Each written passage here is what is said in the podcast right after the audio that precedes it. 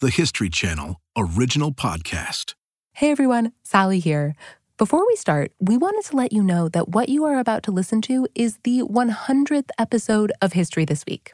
100 weeks of history, 100 episodes. We want to thank all of you who have been listening from the beginning and those who may have more recently joined us. And without further ado, here is episode 100. History This Week, December 15th, 1979. I'm Sally Helm. When Chris Haney and Scott Abbott made a plan to spend time together on this rainy afternoon in Montreal, it probably didn't feel like a life changing decision. They probably didn't think, you know what, by the end of today, we will have come up with a billion dollar idea. But they would. The plan that ended up changing their lives was this hang out together in the kitchen, have a couple of beers, and play Scrabble.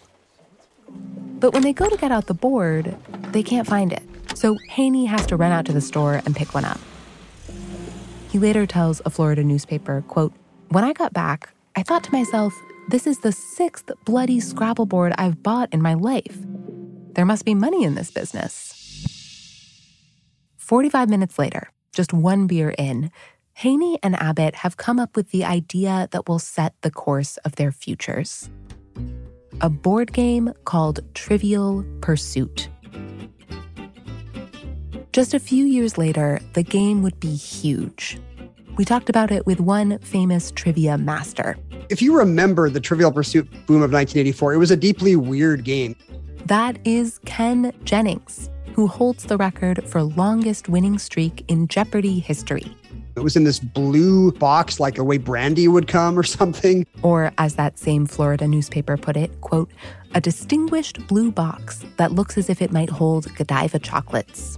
It kind of had the scrolly letters and then old timey engravings on the board and 6,000 questions, you know, probably 10 times as much as you need. The game took off. By the end of that 1984 boom, an estimated one in five American households owned a copy of Trivial Pursuit. Everybody was sitting around the picnic table all summer playing Trivial Pursuit. That's how I remember my childhood. And we are still playing trivia today on our phones, at bars, and in our living rooms, shouting out the answers while watching Jeopardy. What is Tuscaloosa, Alabama? Who's Meatloaf? Who are the Weather Underground? Who's what is Danny Street Cooper? Theater? What is a What Waldorf is the salad? Hot Today, the not so trivial history of trivia. What are the origins of this question and answer game? And what is it about recalling trivial facts that keeps people coming back for more?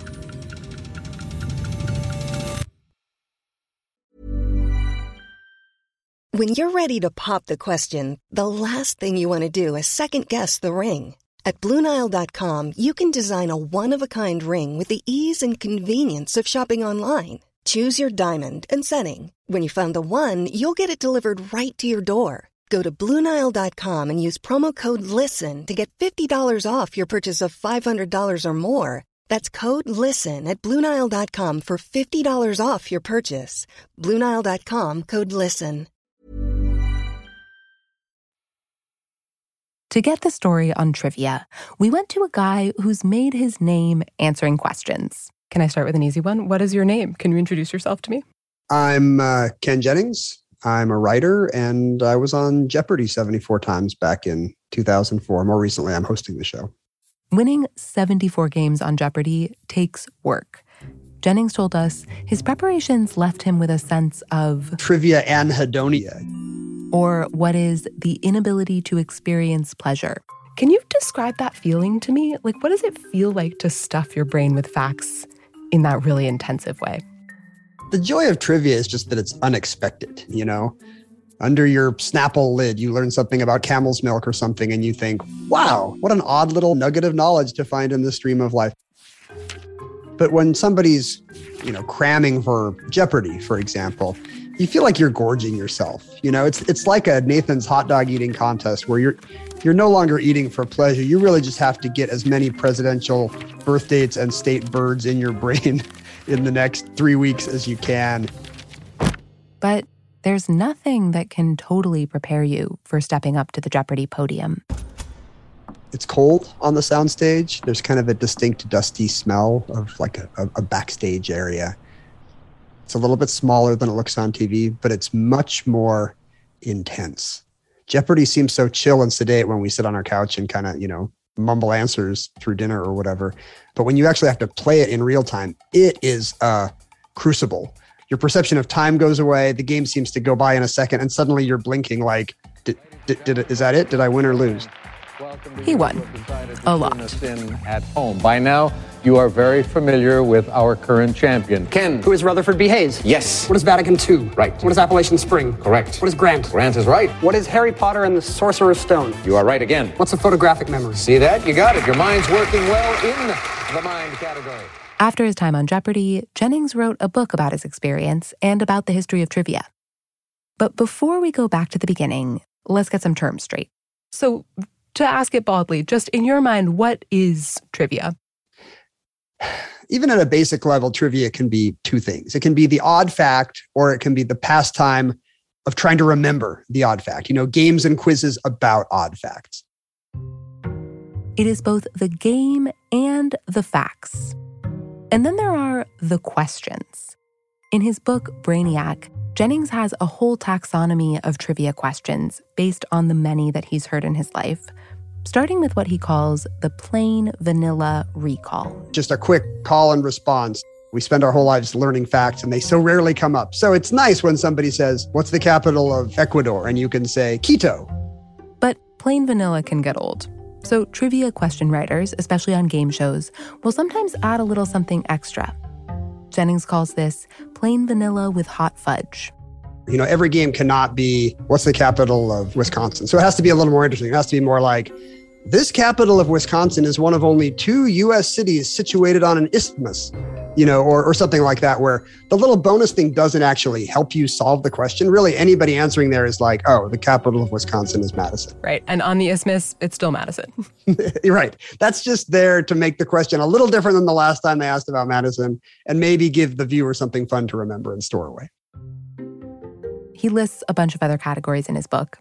There's the huge number question, where the answer is a huge number. There's the puzzler, where the question itself gives you the clues to figure it out.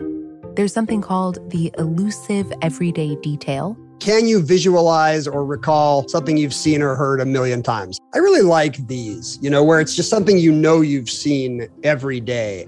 What color are both of the G's in the Google logo, for example? Like we've each seen the Google logo tens of thousands of times. Totally. That one is infuriating because I'm like, all right, I know there's red in there.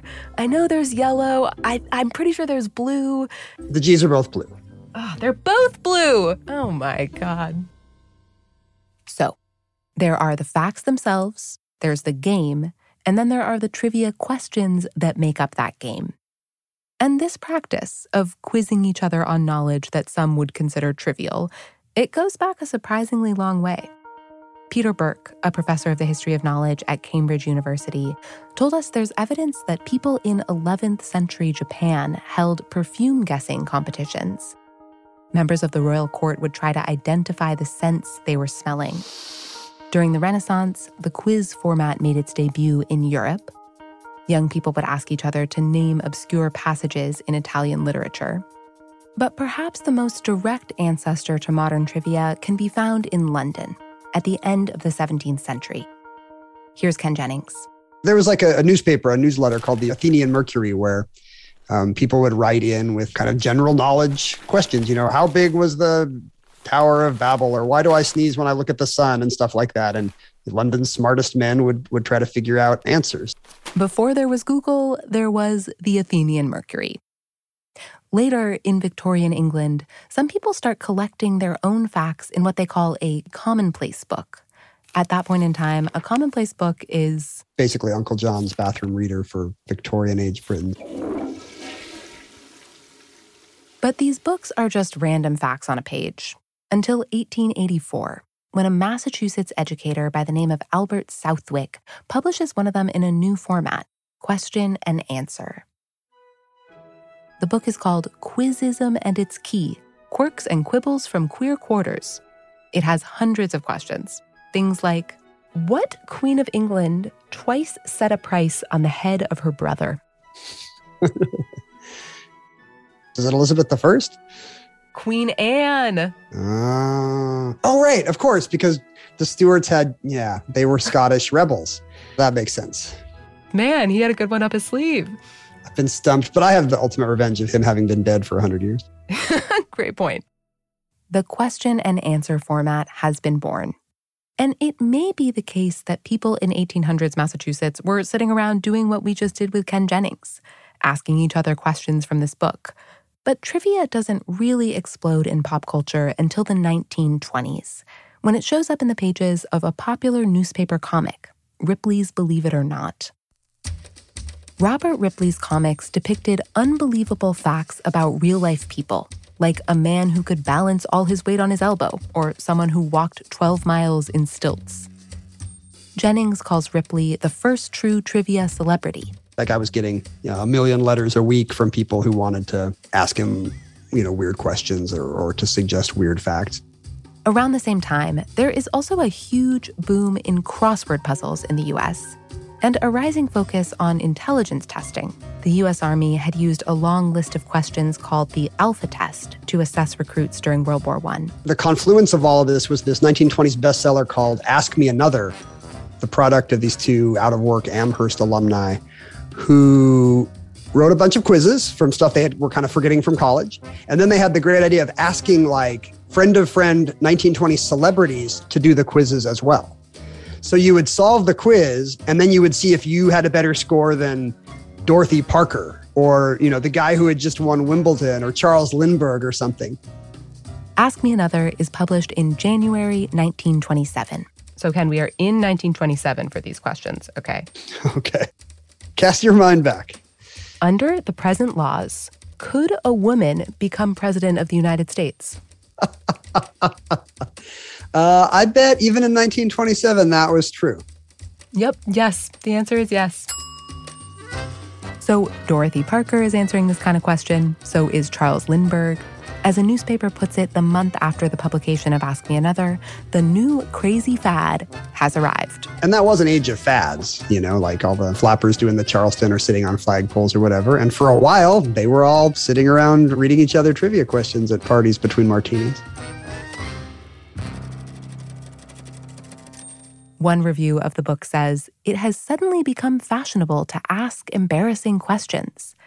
And by the 1930s, that fashion has spread to the radio airwaves. wants to know how many hearts are there on the ten of hearts.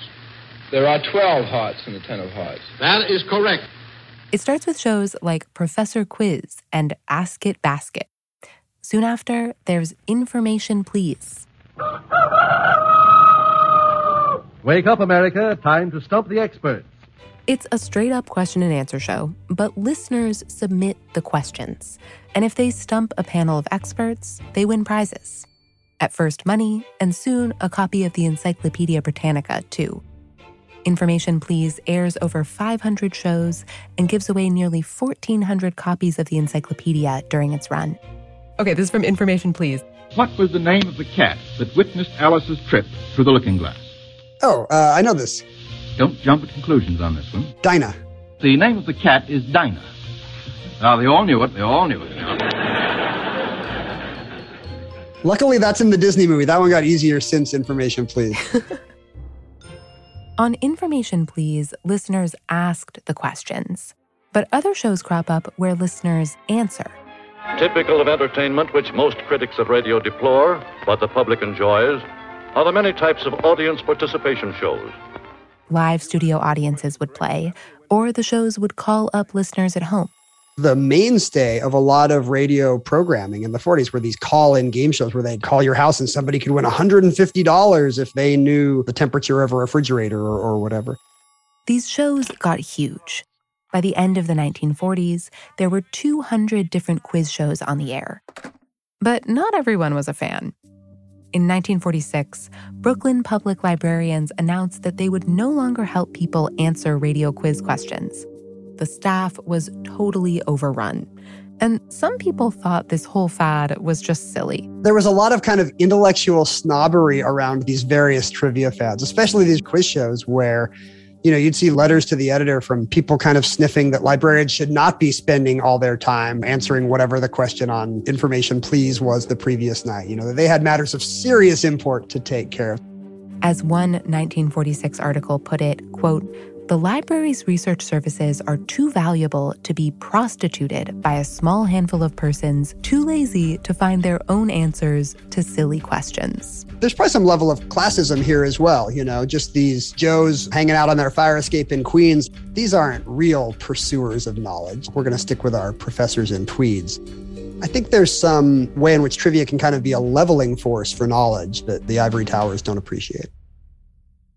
But like it or not, radio quiz shows had captured the minds of the masses. And so when commercial TV is legalized in the US in the early 1940s, the major networks know quiz shows are the future. The very first night that American commercial television began, the first things that got broadcast on American TV were versions of popular radio quiz shows. That's how mass culture this was. Those TV shows are like the radio shows on steroids. Ratings go through the roof, prize money too. In September 1955, the first time a contestant wins the full prize money on a show called The $64,000 Question, around 85% of all TV sets in the country are tuned in. The one, two, four, eight, 16, 32, 64. Yes, the $64,000 question. And in a way, it isn't hard to understand why American audiences might have latched on to this sort of right wrong format. It's a lot simpler than most other elements of daily life. Game shows are kind of a reassuring world where, unlike in politics or advertising or anything else, all questions have a simple and correct answer. There's an authority figure, a godlike authority figure, who will tell you if you are right or wrong and questions all have answers and nothing goes unsolved by the time the show is ended. Everything has been wrapped up. And I think that's very pleasing. But you know what isn't pleasing? When you discover that reassuring world has been built on a lie. The dramatic climax of the probe of fixed and rigged quiz shows. I think people felt like they'd been made fools of.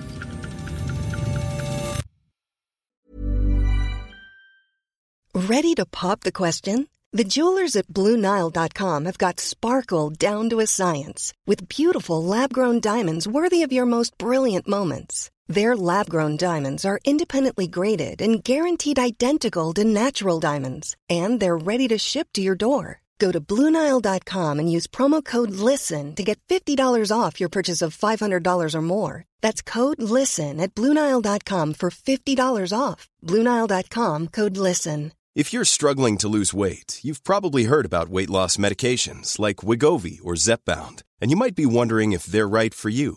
Meet PlushCare, a leading telehealth provider with doctors who are there for you day and night to partner with you in your weight loss journey. If you qualify, they can safely prescribe you medication from the comfort of your own home. To get started, visit plushcare.com slash weight loss. That's plushcare.com slash weight loss. Plushcare.com slash weight loss. By the 1950s, TV quiz shows are the hottest thing around. And when a new show called 21 premieres in the fall of 1956, it doesn't particularly stand out from the pack.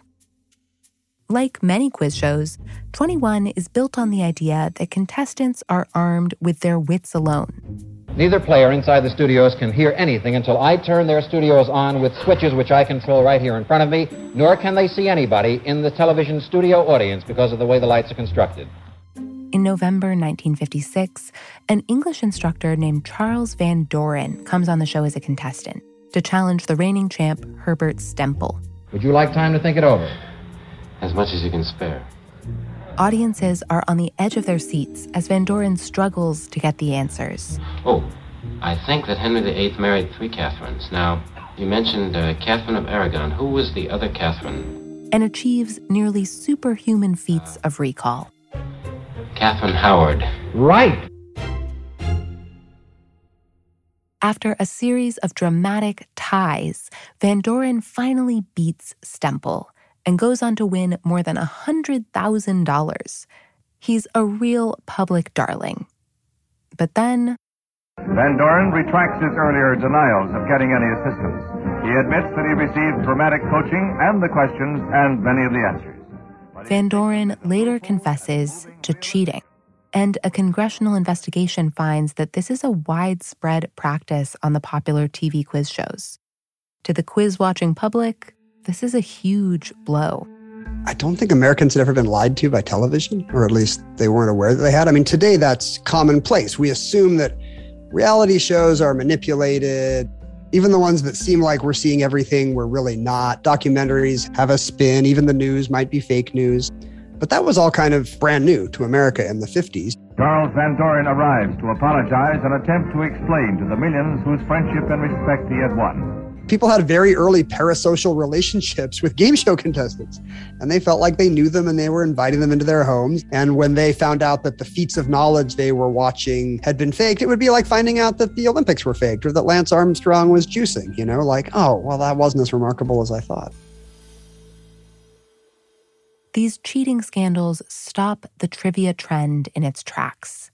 For the next two decades radio and tv quiz shows basically go dark until. Let's play Jeopardy!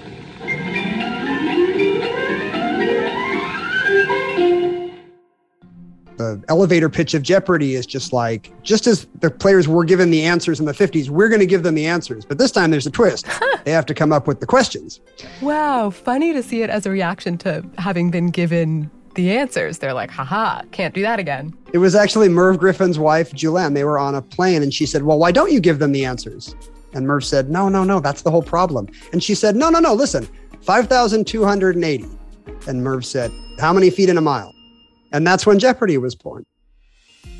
Jeopardy premieres as a daytime game show in 1964. The format asks three contestants to identify trivia questions, given just the answers. And for the audience at home, Jeopardy's an interesting case because it's a little bit aspirational. You know, people will watch that show even if they only know two or three clues a night and they still love it. There are your six categories for this half. This one is from the original Jeopardy. In England, early ones were called dandy horses and swift walkers. Um, maybe. I guess I should do form of a question, right? What are bicycles? Bicycles, right? Yes. What are bicycles? It is funny that they were dandy horses and swift walkers. It's just like, okay, what moves? Horses walking. they must be sort of like that. In its first 10 years on the air, Jeopardy brings the quiz show back to life. But it's still just daytime programming, and there aren't really any other trivia shows making their own comebacks. It was really the lone survivor. It was the only link of the family tree that was still producing fruit. That is, until the early 1980s when those two Canadians on that rainy afternoon decide to package trivia up and sell it in a distinguished blue box. Trivial Pursuit revives the genre once again, bringing it into millions of homes. Meanwhile, college students and pub goers are playing trivia games of their own, and that old favorite game show Jeopardy gets its primetime reboot, along with a dazzling new host. Alex Trebek is kind of a sex symbol in the 80s. They kind of marketed him that way with his with his debonair mustache. He was kind of a Don Johnson figure in a, in a lot of the ads. I don't think people remember that. Then you don't mind being in Jeopardy? Jeopardy is my life. It's the second most exciting game I know. Clearly, there's something in the water. Trivia is kind of a boom and bust cycle. And in 1984, Gen X and their parents are ready for trivia we picked a question out of that first Trivial Pursuit box from 1984. Who sent the first telegraph message in 1844? What hath God wrought? Oh, is it is it not Samuel Morse? I will say Morse. It is Samuel oh, Morse. Good. It is indeed. I was afraid it was a trick question. No, no, just an easy one for you, Ken Jennings. Pretty early on, the Trivial Pursuit guys end up with a big lawsuit on their hands. It turns out they'd based a lot of their questions off this series of trivia encyclopedias by a guy named Fred Worth. And he notices, partly because in his books, he had planted a false fact. He had said that Columbo's first name was Philip on the TV show Columbo. And Trivial Pursuit had used that fact. And that was his smoking gun because Columbo, in fact, does not have a first name and it is not Philip. And that's kind of a grand tradition, right? Like putting a fake definition in your dictionary to see if someone's just copying your dictionary. Yes, dictionaries often have fake words. Road atlases will have fake streets or, or towns just so that they know if their competitors are, are stealing their database. Fred Worth sues. The big question? Can you copyright a fact? And the courts decide no, facts are facts. You can't own them. It's not the last lawsuit in the history of trivia. There's a case in 2000 involving another big trivia show of the time, Who Wants to Be a Millionaire. The suit hinges on a seemingly tiny issue. Should a question have used the word what or the word which? The stakes of trivia have gotten extremely high at this point, like a million dollars high. And Who Wants to Be a Millionaire is extremely popular. In its first season, it averaged 29 million viewers per episode. The Gen Xers had their Trivial Pursuit and Alex Trebek, and the Millennials had the Who Wants to Be a Millionaire boom. Though Jeopardy was still big too. Jennings appears on the show in 2004 to begin his iconic 74 game winning streak. It's still the record for most wins in a row, and many articles published at the time begin to ask Is Ken Jennings the smartest man alive? Our modern idea that people on Jeopardy represent the best and the brightest I think that's a very, very recent assumption and, you know, kind of a dangerous one because it just means we don't have a, not a lot of other intellectual role models anymore. For much of the 20th century, we could point to somebody like Einstein. You know, there, there'd be public figures like that who were public intellectuals. Who are those people now? It's kind of game show champions by default, unfortunately. Like Ken Jennings. But I guess I, you know I should make clear that doesn't mean that something like Jeopardy is a pure index or ranking of, of American intelligentsia. You know, there's a lot of luck involved in all these shows and some degree of privilege. Not everybody deals with the same upbringing and background, and there's not perfect equity of opportunity on, on any trivia game. But on the set of a trivia show, it can feel like a pure battle of wits. The simple right or wrong answer, the rush of satisfaction when you know the fact. Is that, I don't know, like healthy for society to sort of gamify knowledge in that way? We've gamified everything else. In general, is it good to create that kind of competitive adrenaline urge to everything? I don't know, but knowledge needs all the help it can get, I think. You know, like knowledge needs a press agent. And if it's going to be trivia, so be it. You know, if, if that's what makes a bunch of kids think it's fun to remember stuff, that's great. That's great. It, it shows them that the facts they know have value, which is true. I think we need more people who think that.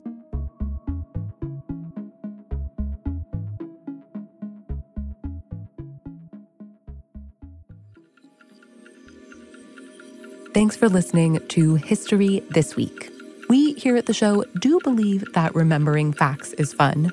So stick around until the end of the episode to test your knowledge of trivia that you may have heard on this very podcast.